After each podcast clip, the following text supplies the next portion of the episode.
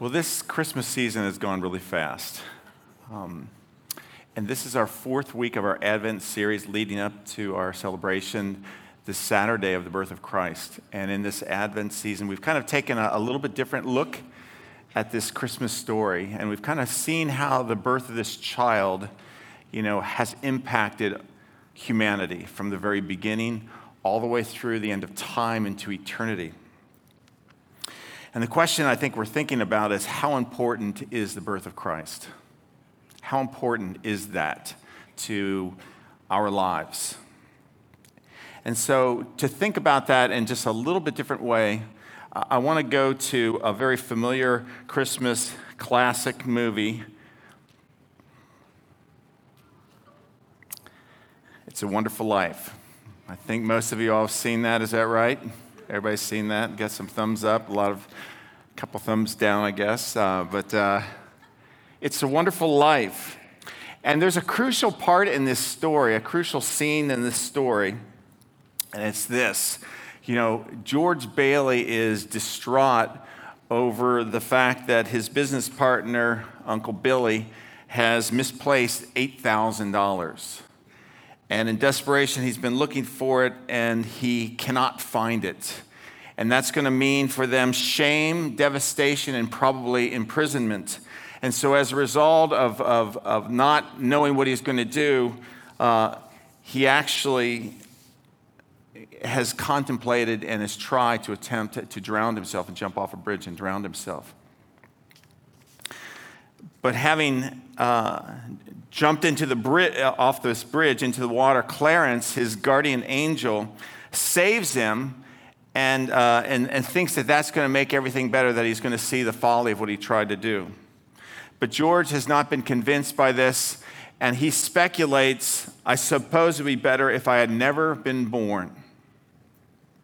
Clarence begins to argue with him about that, but then begins to reconsider his suggestion, and he realizes what that could mean for him to see what would have happened if he had never been born. So Clarence then agrees to his request, and through some unknown power of heaven, he says, Okay, you get your request. you have never been born, you don't exist. The movie proceeds as if George Bailey had never been born, and what would have happened? Marriages fail, his brother dies at a young age, which means that thousands die, uh, of sailors die. His uncle resides in a mental health institution. A former employee is in prison. Lives are miserable, and Bedford Falls turns into Pottersville, a sleazy and degenerate town, all for the lack of the birth of George Bailey. So consider in our one story what has changed? What is different because of the birth of this one baby, this child, Jesus? From, first, from the first week, we looked at the hope of Christmas. We thought about Genesis chapter 3, when mankind had been created perfect to live in paradise and had sinned and disobeyed God and fallen the birth of Jesus was prophesied at that time, and we see that the hope of Christmas is the only remedy for sin and fall. The second week, we looked at the promise of Christmas from Isaiah chapter 59 and 60. And we saw there as they kind of look forward to the hope of the future in a very dark times. It said, we, our, our theme was, In dark times, God is at work doing things worth waiting for. Last week, we looked at the gifts of Christmas from Ephesians chapter 1, and we saw that those who have Christ are made holy, they're forgiven, they're transformed, and inherit every spiritual blessing. And today we'll look at a glorious ending to the one story, the hope of Christmas from Revelation chapter 21, verses 1 to 8. And our big idea that we're going to be looking at today is this the Creator King remakes heaven and earth to join his bride and sentences the guilty. The Creator King remakes heaven and earth to join his, to join his bride and sentences the guilty. So let's look at Revelation 21, uh, these verses 1 through 8. Then I saw a new heaven and a new earth, for the first heaven and the first earth had passed away, and the sea was no more. And I saw the holy city, New Jerusalem, coming down out of heaven from God, prepared as a bride adorned for her husband. And I heard a loud voice from the throne saying, Behold, the dwelling place of God is with man. He will dwell with them, and they will be his people, and God himself will be with them as their God. He will wipe away every tear from their eyes, and death shall be no more. Neither shall there be any mourning or crying or pain any more, for the former things have passed away. And he was, who was sitting on the throne said, Behold, I am making all things new. Also, he said, Write this down, for these words are trustworthy and true. And he said to me, It is done. I am the Alpha and the Omega, the beginning and the end. To the thirsty, I will give from the spring of the water of life without payment. The one who conquers will have his heritage and will be his God, and I will be his God, and he will be my son. But as for the cowardly, the faithless, the detestable, as for murderers, the sexual immoral, sorcerers, idolaters, and all liars, their portion will be in the lake that burns with fire and sulfur, which is the second death. Let's pray.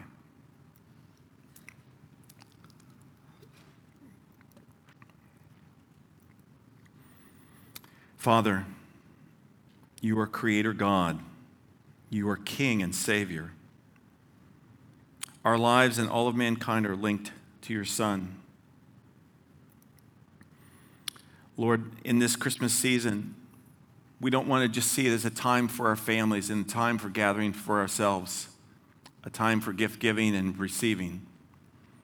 We ask you to open our eyes and open our hearts to understand to see the significance of this birth, to believe, and to cling to the hope that your, that your word promises us about our future. Lord, help me as I communicate. Help me to be clear. Help me be accurate to your word. Help me to point them and myself to Jesus Christ. In Jesus' name we pray. Amen. We have three points that we're going to make from our text today. And the first point is this God will dwell with his people and remake heaven and earth. God will dwell with his people and remake heaven and earth. In Revelation 1, it says, excuse me, Revelation 21, verse 1, it says, Then I saw a new heaven and a new earth, for the first heaven and the first earth had passed away, and the sea was no more. And I saw the holy city, the new Jerusalem, coming down out of heaven from God prepared as a bride, adorned for her husband. And I heard a loud voice from the throne saying, Behold, the dwelling place of God is with man. He will dwell with them, and they will be his people, and God himself will be with them as their God. Chapter 20, chapter just before this, Jesus has returned and he has defeated Satan, and there was the final judgment in chapter 20. Death, Hades, and those without Christ are thrown, it says, into the lake of fire. And so, chapter 21 follows that end judgment, and it says that it begins with God creating a new heaven and a new earth. Heaven, um, probably by definition, is where God dwells, where he lives. But there's actually, if you think about it, there's only one thing that, or one person that never changes, and that's God himself. So, heaven has changed over time or before time and after time. The past heaven, before there was a past heaven before mankind and before the heavenly beings and creatures had even existed. And there was heaven for God at that time.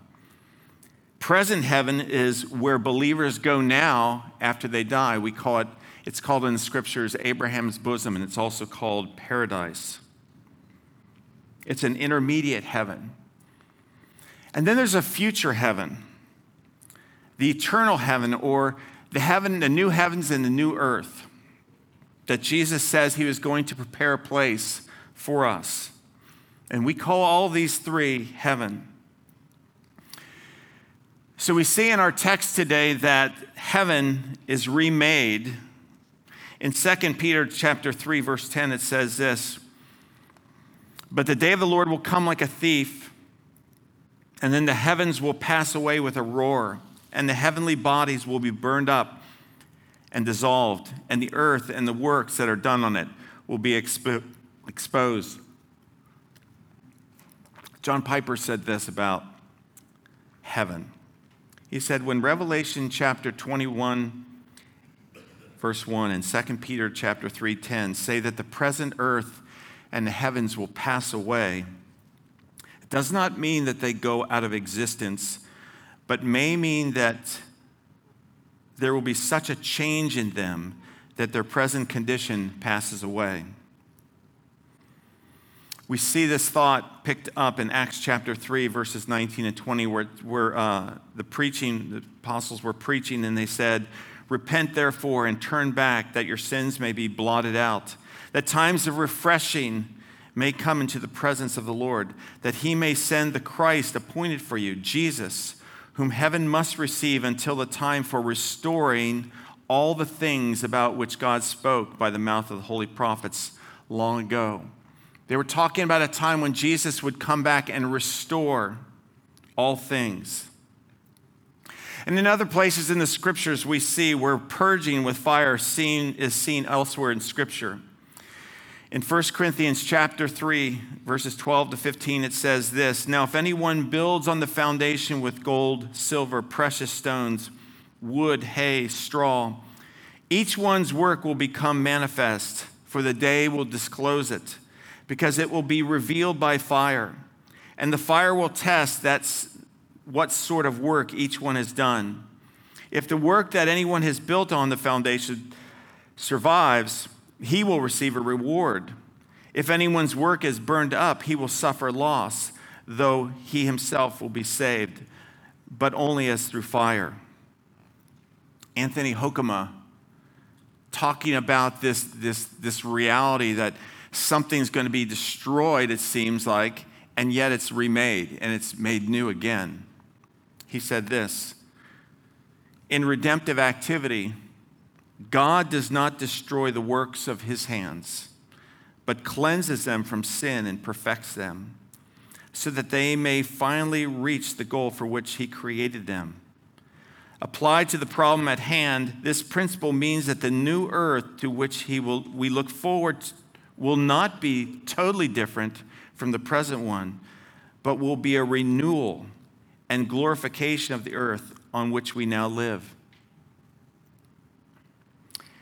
Randy Alcorn, in his book Heaven, said this The Apostle Paul uses the same word, kainos, the Greek word, when he speaks of a believer becoming a new creation 2 corinthians chapter 5 verse 17 the new earth will be the same as the old earth, just as a new Christian will be the same person as before. Different? Yes, but also the same. The earth's death will be no more final than our own. The destruction of the old earth and God's purifying judgment will immediately be followed by its restoration to new life. Earth's fiery end will, will open straight to a new glorious beginning. It'll just keep getting better and better. And I, I think this is right. I mean, I think the commentators, uh, I think, agree. Many of the commentators agree that you know God is not totally wiping out the earth as we know it, and to, to create something totally different. Just like with us, you know, and are the new creation, you know, there is a, a keeping of the same, but a, but a renewal and an improvement, so to speak, of the same. You know, sometimes in our lives we'll go through a, through an experience on a summer day or a sunrise that we see, a vacation time that you have, and you kind of look out, you're with the people you love, you're, you're experiencing possibly the food that you enjoy, and you're relaxing, there's no pressures on you, and you just kind of sit back and you say, you know what? It doesn't get any better than this. And yet, in heaven, that's not true because it will be better than the best experience you can think of. and it'll get better and better. In fact, heaven, the scriptures say, is just going to, we're going to see more and more of the glory of God and the, and the beauty of His creation. In our text, it says, when it talks about the first heaven and the, and the earth passing away, it says, and the sea was no more. And so, you know, I was thinking for us Marylanders, does uh, no more sea mean no more downy Ocean, hon? If there's no more sea, like, does that mean there's no ocean to go to? But I don't think that's what the writer was trying to say. Uh, Steve Lawson wrote this. He said, When they think about the sea, it says, To the ancient peoples, the sea was frightful and fearsome, an awesome monster, a watery grave. They had no compass to guide them to the open sea. On a cloudy day, their ships were absolutely lost without the stars of the sun to guide them. Their frail ships were at the mercy of the tempestuous ocean's fearsome, angry storms. The loss of human life in the sea was beyond calculation. So the sea represented a vast barrier for nations, continents, and people groups. So no more sea for them meant no frightful watery grave, no angry loss of life. But we do see in the Old Testament prophecies of the, of the future in heaven and the future activity of peoples and kingdoms. And we remember from reading Isaiah chapter 60, speaking of the new heavens and the earth, it said this in Isaiah 60, verses 3 to 5 The nations shall come to your light, and kings to the brightness of your rising. Lift up your eyes all around and see. They all gather together. They come to you. Your sons shall come from afar, and your daughters shall be carried on the hip. Then you will see and be radiant. Your heart shall thrill and exult because the abundance of the sea shall be turned to you. The wealth of the nations shall come to you. It seems as though the new earth, the new heavens, will still have activity of kingdoms and bringing of merchants from all over the world, traveling, it says, across long distances, and the abundance of the sea being returned to them. And even if there is no salt water, there are great bodies of water, it seems. I don't know if you've ever been to Lake Superior before. I was surprised the first time I got up to Lake Superior. I was visiting my sister in law there. And I was, I was surprised to see this, this freshwater, massive lake uh, had um, waves coming in, you know, to the land. In Revelation chapter 22, verses 1 and 2, it says, The angel showed me the river of life of water, excuse me, the river of the water of life, bright as a crystal, flowing from the throne of God and the Lamb through the middle of the street of the city, also on either side of the river, the tree of life with its 12 kinds of fruit, yielding its fruit each month. The leaves of the trees were for the healing of the nations. You have this amazing, amazing pictures of a new earth. Revelation 21 again says this Then I saw a new heaven and new earth for the first heaven and the first earth had passed away, and the sea was no more. In verse 2, and I saw the holy city, the new Jerusalem, coming down out of heaven from God. So he's, he's talking about the new Jerusalem. You know, the, the city of David, the, the city of God was, was Jerusalem. It was a special place where King David dwelled. And it says that there was this great city where God, what we, you know, what we would consider now heaven, is now coming down to the earth. Again, Anthony Hoekema said this. He said, The New Jerusalem does not remain in a heaven far off in space, but it comes down to the renewed earth. There, the redeemed will spend eternity in resurrected bodies. So, heaven and earth, now separated, will then be merged. The new earth will also be heaven, since God will dwell there with his people. Glorified believers, in other words, will continue to be in heaven while they are inhabiting the new earth. And so, can you consider this? You know, the holy city, New Jerusalem, is coming down out of heaven. Here's an image. Now, I don't think it looks like the glorified Borg that that look, kind, of, kind of looks like. But it's to give you a picture and an understanding of, of this massive city that is going to come down from heaven to be connected to the earth. Its dimensions are enormous 1,400 miles long, wide, and tall, a cube, a perfect cube.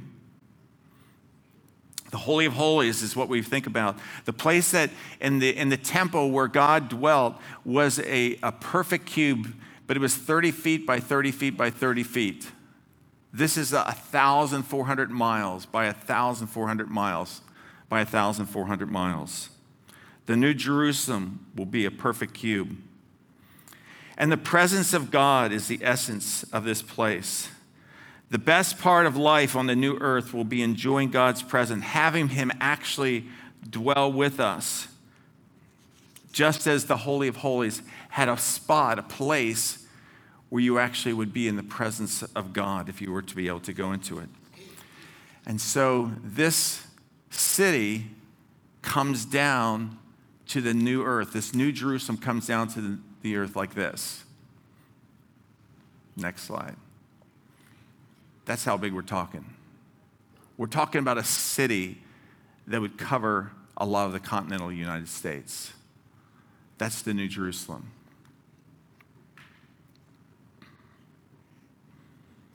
Revelation 21 says this Then I saw a new heaven and new earth, and the first earth and the heaven had passed for the first heaven and the first earth had passed away. The city was no more. Verse 2 And I saw the holy city, New Jerusalem, coming down out of heaven from God, prepared as a bride adorned for her husband. And I heard a loud voice from the throne saying, Behold, the dwelling place of God is with man. He will dwell with them, and they will be his people, and God himself will be their God. Notice that this holy city, this New Jerusalem, it describes that city as coming down from heaven, prepared as a bride adorned for her husband. The city is described as a bride coming down. Now, the most glorious thing a person could talk about, could, could you know, vision someone could describe of something beautiful and amazing would be to think through, you know, what was available in those days. And for them, it was a wedding. And it was turning and seeing this bride come down towards her bridegroom and the beauty that was exhibited, the glory, the, the, the joy that you would have. That's what it says this city is. This city is not a block. this city, as it comes down, it's like, like a, a bride coming down to her groom on that day, filled with glory, filled with beauty, filled with wonder, filled with awe.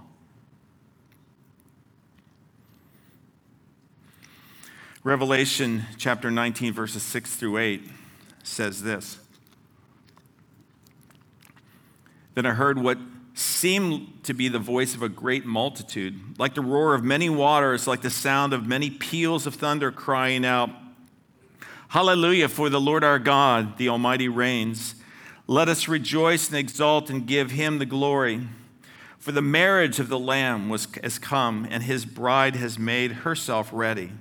It was granted her to clothe herself with fine linen, bright and pure. So, no, no, not just the city is like a bride coming down to her bridegroom. But for Jesus, his bride is coming to him now. His bride is his people.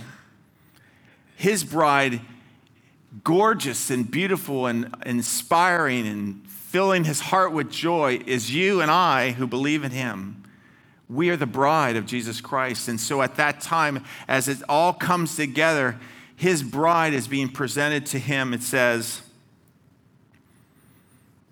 clothed in fine linen, bright and pure. This is the marriage that all marriages would point to. This is the, the joyous celebration of the union of the bridegroom with his bride on that day. In his place, in his kingdom, in his city, by his grace, presented to himself, beautiful, bright, and pure. So, our first point is God will dwell with his people and remake heaven and earth. And secondly, God will comfort his people and remove death and suffering. Verse 4 says, He will wipe away every tear from their eyes, and death shall be no more. He will wipe away every tear from their eyes. Think about that. The King of the universe, the creator of galaxies, the dread champion who defeated Satan and all his demonic host. It says here, He will wipe away every tear from their eyes. That's how personal He is for you. When that bride joins with Him, or when He sees you, when He comes to you, every tear He will wipe away in that day. And it says, Death shall be no more. We just found out in the Horner household in the last day or so that Jeremy's 101 uh, year old grandmother went to be with Jesus in glory. And many of us have gone to funerals this last year. We know of people, we're, we're close to people. Um, family and friends have died at this place, at that time, death will be no more. There will never be another funeral. There won't be a need for a grief share ministry any longer because death will be no more. And it says there'll be no more mourning. We won't be mourning loved ones any longer. We won't spend holidays alone wishing we had a different place and a different time. The pets, the relationships, mourning over what's happened to our health, mourning what's happened to our possessions, mourning what's happened to our relationships. No more mourning, no more crying, no more pain from injuries, from illnesses, from age no more pain from rejection. No more pain from the consequences of addictions. The former things are all taken away, they're all gone. No more weakness, no more suffering, no more weariness, none of that. God will dwell with his people and make and remake heaven and earth, and he will comfort his people, and he will remove death and suffering from us. And then, thirdly, God will satisfy his people and sentence those without a Savior. God himself will be the satisfaction of his people there in heaven. I mean, I'm looking forward to heaven for all the things we've already mentioned. I'm looking forward to seeing my wife Wendy there, my mom, many, many, many close friends of mine, relatives. I'm looking forward to having amazing food to eat, places to go, things to do. I'm looking forward to having strength and vitality and not having to be afraid of things. You know, I think about this city, Jerusalem, that's coming down. And, you know, I was thinking about, you know, why, why a city? Why a city? Of course, the city is like bigger than the United States, you know, in terms of its height and so forth. But the city was the place where there was cultural diversity. You could eat any kind of food there. You know, the arts were amazing there. The educational opportunities, the places to learn things, the places to interact and dialogue and have all kinds of different ideas discussed. It's a place where you can just have almost unlimited opportunities. And yet, I think, well, sometimes I don't like to go to, I don't like to go to the cities. Well, why don't I like to go to cities? Because I don't have enough money to do the things I wanted to do there. It doesn't feel very safe. I don't have the strength to do those things. Um, I don't have the access to getting around. I don't know where things are. None of that's going to happen in heaven. You'll have all the time you need. You'll have all the strength you need. There, you won't have to worry about safety. You won't have to worry about any of those things. And you will just be free to enjoy and be in the presence of people you, you're growing to know, people that you know and you love, with the Savior of the universe. But that said, as amazing as all those things are and will be, and we will enjoy all these things, He will be our satisfaction at that time. He said, Revelation 21, and he who is seated on the throne said, Behold, I am making all things new. So, this one seated on the throne, the king of the universe, says to us, I am making all things new. It's all going to be new. And he said, Write this down, for these words are trustworthy and true. It's not unusual when you get toward the end of your life or you have loved ones go ahead of you into eternity to have this kind of question, this check in the back of your mind like, is heaven really going to happen? I mean, is this really real?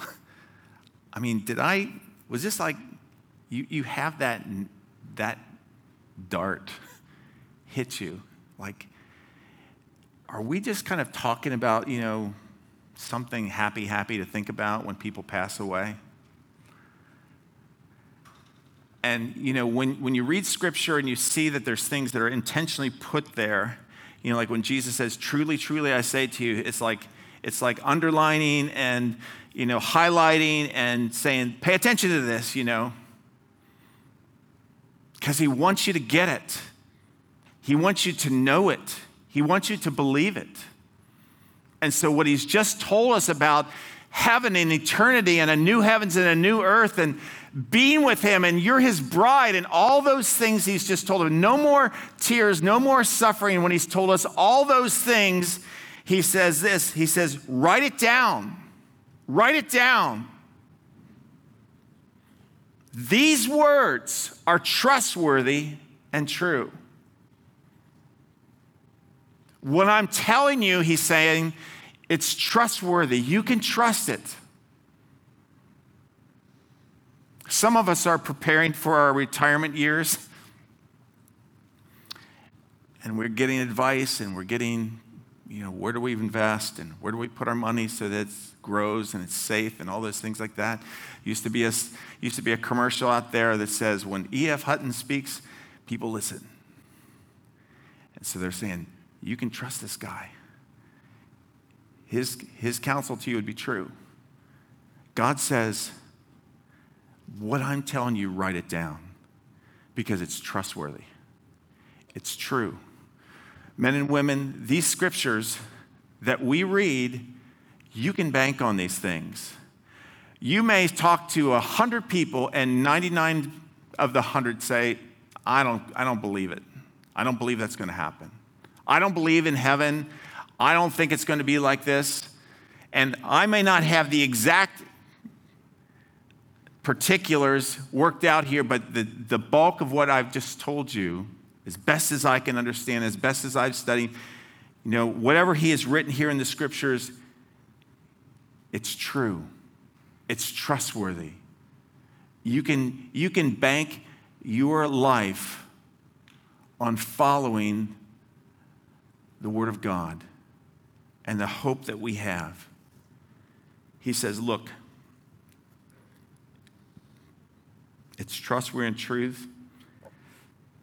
And then he goes on from there and he said to me, It's done. It's done.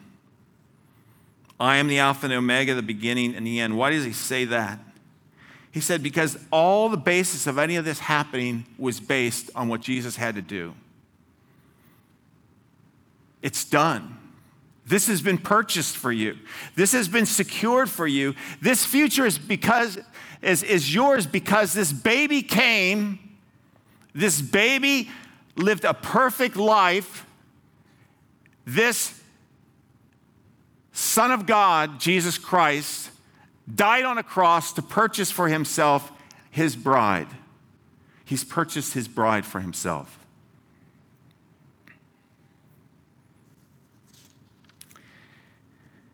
And he says, I was there at the beginning and I will be there at the end. I'm the Alpha. I saw everything from the very beginning. I was there all the way through the history as it's recorded. I will be there into eternity future. You want testimony to trust in? You want to believe something? I'm the Alpha and the Omega, God says. You can believe it you can bank on it. And then he makes this offer To the thirsty, I will give from the spring of water of life without payment. To the thirsty, I will give these things the spring of water of life without payment. I was rereading recently a book that many of us went through in our small groups called Gentle and Lowly. And, he's, and he was quoting Jonathan Edwards, and Jonathan Edwards is not always the easiest to understand. But he said this the creation of the world seems to have been especially for this end. This is, the, this is why God created a world. So that the eternal Son of God might obtain a spouse toward whom he might fully exercise the infinite benevolence of his nature. The whole purpose of making the earth was so that the eternal Son of God might purchase for himself a spouse to which he can pour out his love, his humility, his grace, his abundance. That's why he did it. That's why he went through all that.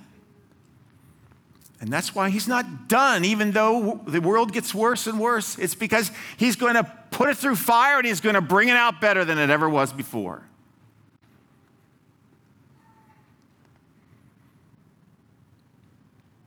And he offers that, this, this opportunity to those who are thirsty.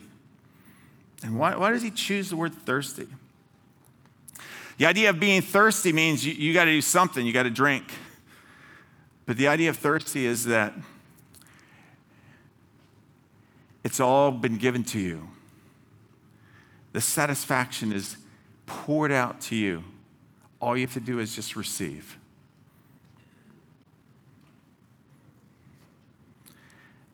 The action is just just receive. You and I glorify God by just receiving his givingness, his humility, his love poured out to you. That's how he gets glory. When you choose him over anything else, when you choose him over all other, uh, other options, you are just saying you are so much better than everyone else and anything else out there. Isaiah said in Isaiah 55, he said, Come, everyone who thirsts, come to the waters. And he who has no money, come buy and eat. Come buy wine and milk without money and without price. Why do you spend your money for that which is not bread and your labor for that which does not satisfy? Listen diligent to me and eat what is good and delight yourself in rich food. Incline your ear, come to me, hear that your soul may live. And I will make with you an everlasting covenant, my steadfast love, sure love for David. David, this is a key phrase for Messiah Jesus. Come and drink, come and receive. Believers, come and drink. Non believers, come. Without money, without payback, Come and receive, he says. God never gave up his original plan for human beings to dwell on the earth. The climax of history will be the creation of the new heavens and new earth, a resurrected universe inhabited by resurrected people living with their resurrected Jesus.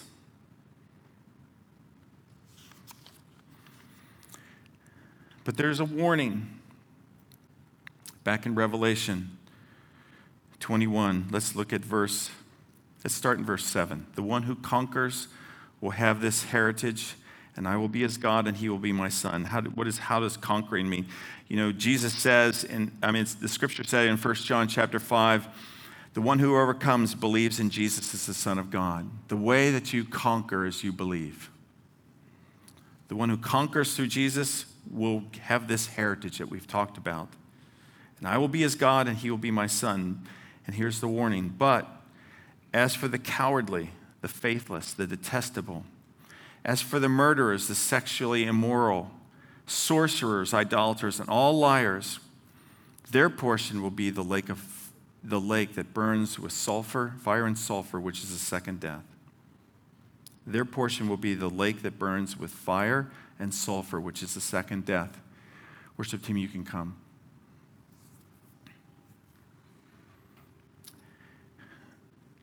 We're all born. Unless Jesus comes back first, we will all die. But there's a second death, the lake of fire, an eternal destruction. We're all born, but we can be born again so that we will live eternally with God. We can live eternally with God. And God makes his plea to all creation. The word goes out to all people.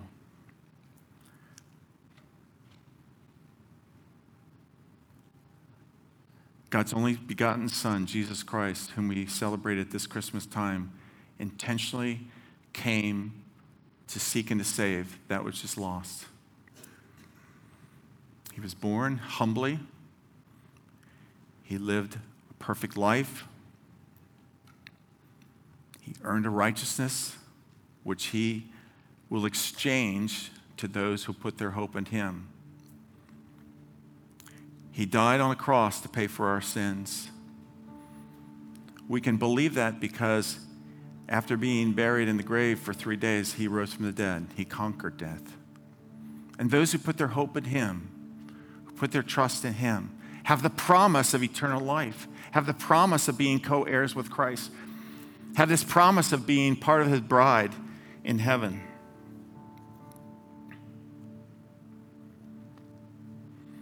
Hebrews chapter 3 says this Take care, brothers, lest there be in any of you an evil, unbelieving heart leading you to fall away from the living God. But exhort one another every day as long as it is called today, that none of you may be hardened by the deceitfulness of sin. For we have come to share in Christ if indeed we hold our original confidence firm to the end. As it is said, today, if you hear his voice, do not harden your hearts as in the rebellion. If the Holy Spirit is drawing you, if the Holy Spirit is convicting you, if the Holy Spirit is reminding you that this Savior is worth believing, this Savior is worth drinking, partaking of, don't harden your heart. Don't say no to God. Don't push Him away. Embrace Him. C.S. Lewis said this He said, All your life, and an, an unattainable ecstasy has hovered just beyond the grasp of your consciousness. The day is coming when you will wake to find beyond all hope that you have attained it, or else that it was within your reach and you've lost it forever. There's a reality of all these things we're talking about, but we don't see these things. We can't see heaven. We can't see the angelic host that is even now watching over our lives. We don't see the demonic beings that would, would love to just have you just put this off just one more day, one more week. We don't see these things, but these things are as real as can be. He said, These words are true, they're faithful and true. And this is right now, right before some of you, this is, a, this is one of those moments that you will see in eternity. This will be one of those moments you'll probably see in eternity, not because of me, but because of his truth. And you'll rejoice if you've embraced his truth. And you will weep if you reject his truth.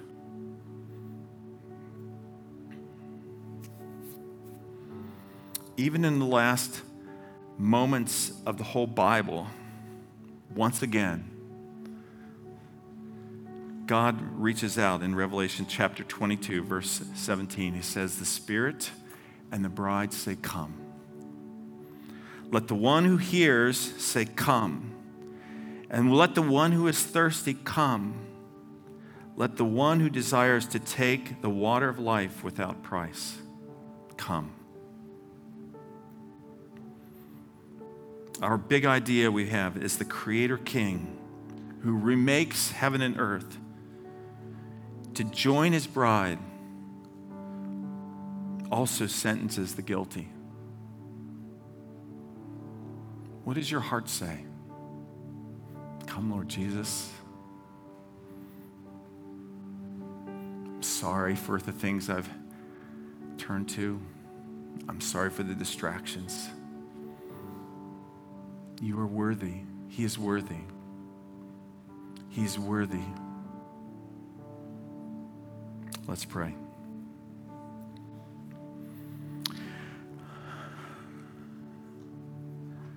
You are giving the grace, Lord, to each one of us to meet you just where we're at. For some of us, we know the story. And we've tried to find satisfaction in other places, in friends, in food, in entertainment, in activity, in things. But Lord, you, you came that we could have a greater satisfaction. And there's a hope that we have that will carry us through the darkest of times. It began in your heart and mind well before creation, but we see it in this Christmas season. We're reminded, Lord, that you humbled yourself, you left heaven to be like us, to be born. And your whole intention was toward that day when you would be with your bride in your place free of any sin, free of any hardship, free of death, all those things where you could celebrate and lavish your grace and goodness on your people. Lord, let that fill our hearts and minds in this life and even at this Christmas season. Help us see what the difference was when you had your son, when you sent your son, when we celebrate this child. And Lord, our heart goes out to say to those who have not responded to your call, Lord, send your spirit, draw them, grant them repentance, Lord. Give them the to say no to their foolish thinking, to their selfish thinking, to their thinking that they can continue indefinitely to put this off. Lord, I ask you, Lord, to grant them the faith and the repentance that they might know you that they might be part with us of this glorious future.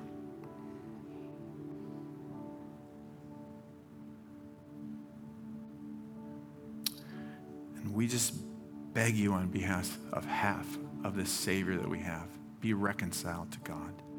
Come to Jesus, we pray. Amen.